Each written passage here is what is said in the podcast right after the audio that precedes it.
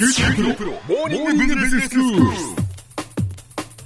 日の講師は九州大学ビジネススクールで国際経営ロジスティクスがご専門の星野博先生です。よろしくお願いします。よろしくお願いします。先生昨日はまあ大きな2つの経済連携協定について教えていただきました。まあ、一つがその環太平洋パートナーシップ TPP ですよね、はい、太平洋11カ国による協定、はい、そしてもう一つは EU、はい、ヨーロッパ連合との間に締結された日本とヨーロッパの経済連携協定、まあ、この2つの大きなその連携協定のインパクトっていうお話をしていただきましたけれども、今日はどういうお話になりますか、はい、あのその続きなんですけれども、まあ、トランプ大統領の反対で一時はこう発行が危ぶまれた環太平洋パートナーシップ、うん TPP 協定なんですけど、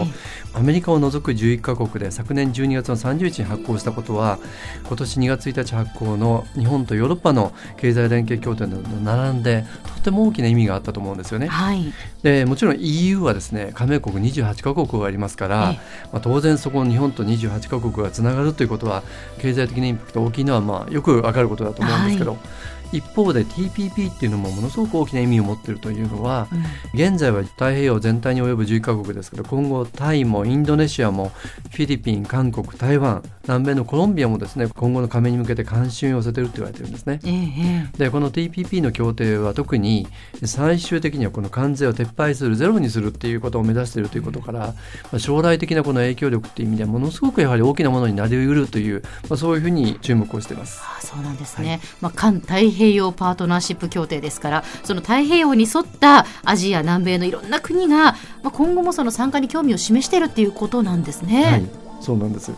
あの昨日経済連携協定の EPA というものと自由貿易協定 FTA の違いについてもちょっと説明をしましたよね、はい、で今回の環太平洋パートナーシップ協定は、まあ、前者のこれ EPA の方なんですよね、えー、単に関税の撤廃だとか引き下げを通じてですね貿易の機会を拡大するだけじゃなくて、はい、いろんな企業活動をもっとやりやすくするという企業の活動の環境をですね、うん、改善するということを目指されてるんですよね。うん。だからそのものだけではなくてその人の移動だとか、はい、そういうことも含めてということですよね。その通りです。えー、まあ今日はその環太平洋パートナーシップ協定に基づいてこのビジネスが制約すれば次は物が動いていくと、はい、まあこんな話をしていきたいと思います。はい。まあ TPP で加盟国間でビジネスが促進される。はい、で具体的にその輸出そして輸入品が増加するっていうことですね。そうですよね。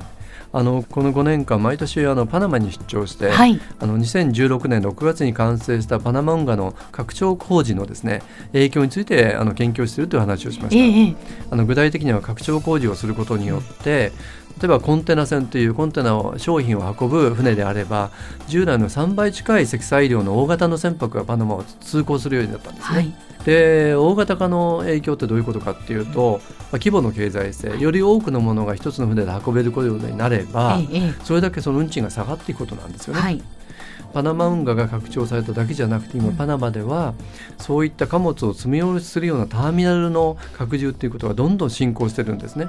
そうするとこの2つ大きな船がパナマ運河を通行できるようになる。でかつパナマでこういった貨物を積み下ろしできるっていうことが2つ合わさるとどうなるでしょうかっていうことなんですけどパナマを経由して中南米からの貨物がアジアだとかヨーロッパに運ばれていく、はい、アジアだとかヨーロッパからパナマを通じて中南米に運ばれていくってこんな動きが出てくるんじゃないかと思うんですよね。そうですね。もうそうすると本当にあのこの TPP の締結とちょうどいいタイミングでそのパナマ運河の拡張工事が行われたっていうことですね。そうですね、ええ、実はもともとパナマ運河って開通したのは1914年で、はい、この100周年を目指してこの拡張工事しようとしてたんです。そうでしたね、2014年だったんですけど、はいはい、それがあの工事の難航で2年遅れたっていう意味ではあるんですけど、うん、まあ確かにいいタイミングだったなっていうふうに思うんですね、この TPP と合わせて。で今回 TPP に加盟するチリと日本のまずところで考えてみたいんですけどチリからはですねサーモンとか冷凍の魚やブドウ、うん、それから銅が日本に輸入されて、うん、日本からは自動車だとかタイヤが輸出されてるんですね、はい、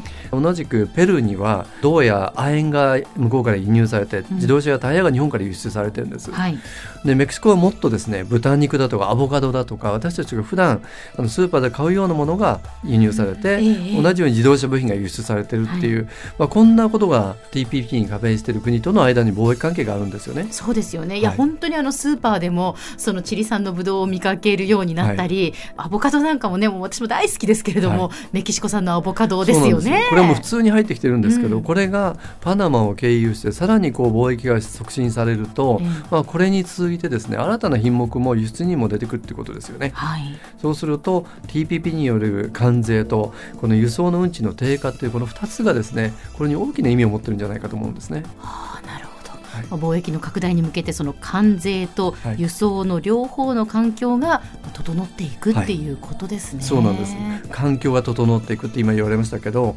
輸送の方法だけじゃなくて、うん、あの税関を通ってこういったもの輸出入されるんですけど、えー、この円滑化っていうことも目指されてるんですね、うん、あるいは原産地規制といって、えー、どこでそれが作られてどこに輸出されてるかによって関税が違ってくるんですけどこれを簡略化をされると、まあ、そうするとチリとかペルーとか先ほどお話をしましたけど、はい、実は今非常にその通貨に時間がかかっていて、貨物の引き渡しに時間がかかってるんですけどこういうものが簡素化されると、もっと早くに輸入ができもっと早くに輸出ができるという迅速化が可能になってくるんですよね。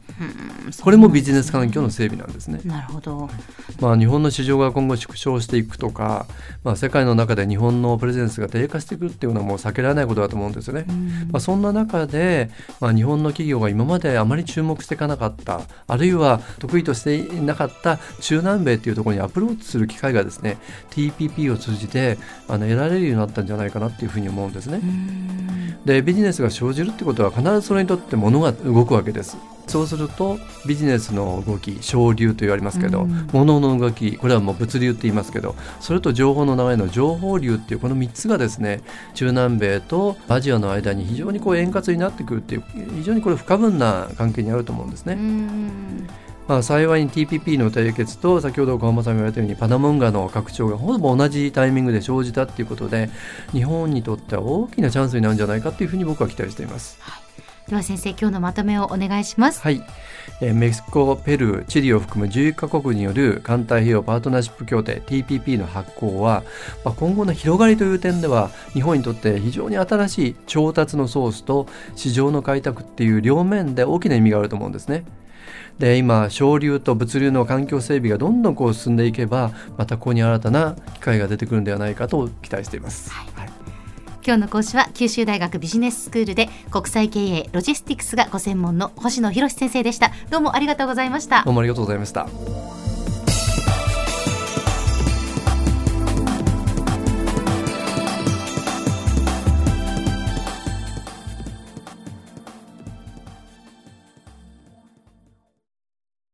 QTプロは通信ネットワーク、セキュリティ、クラウドなど QT ネットがお届けする ICT サービスです。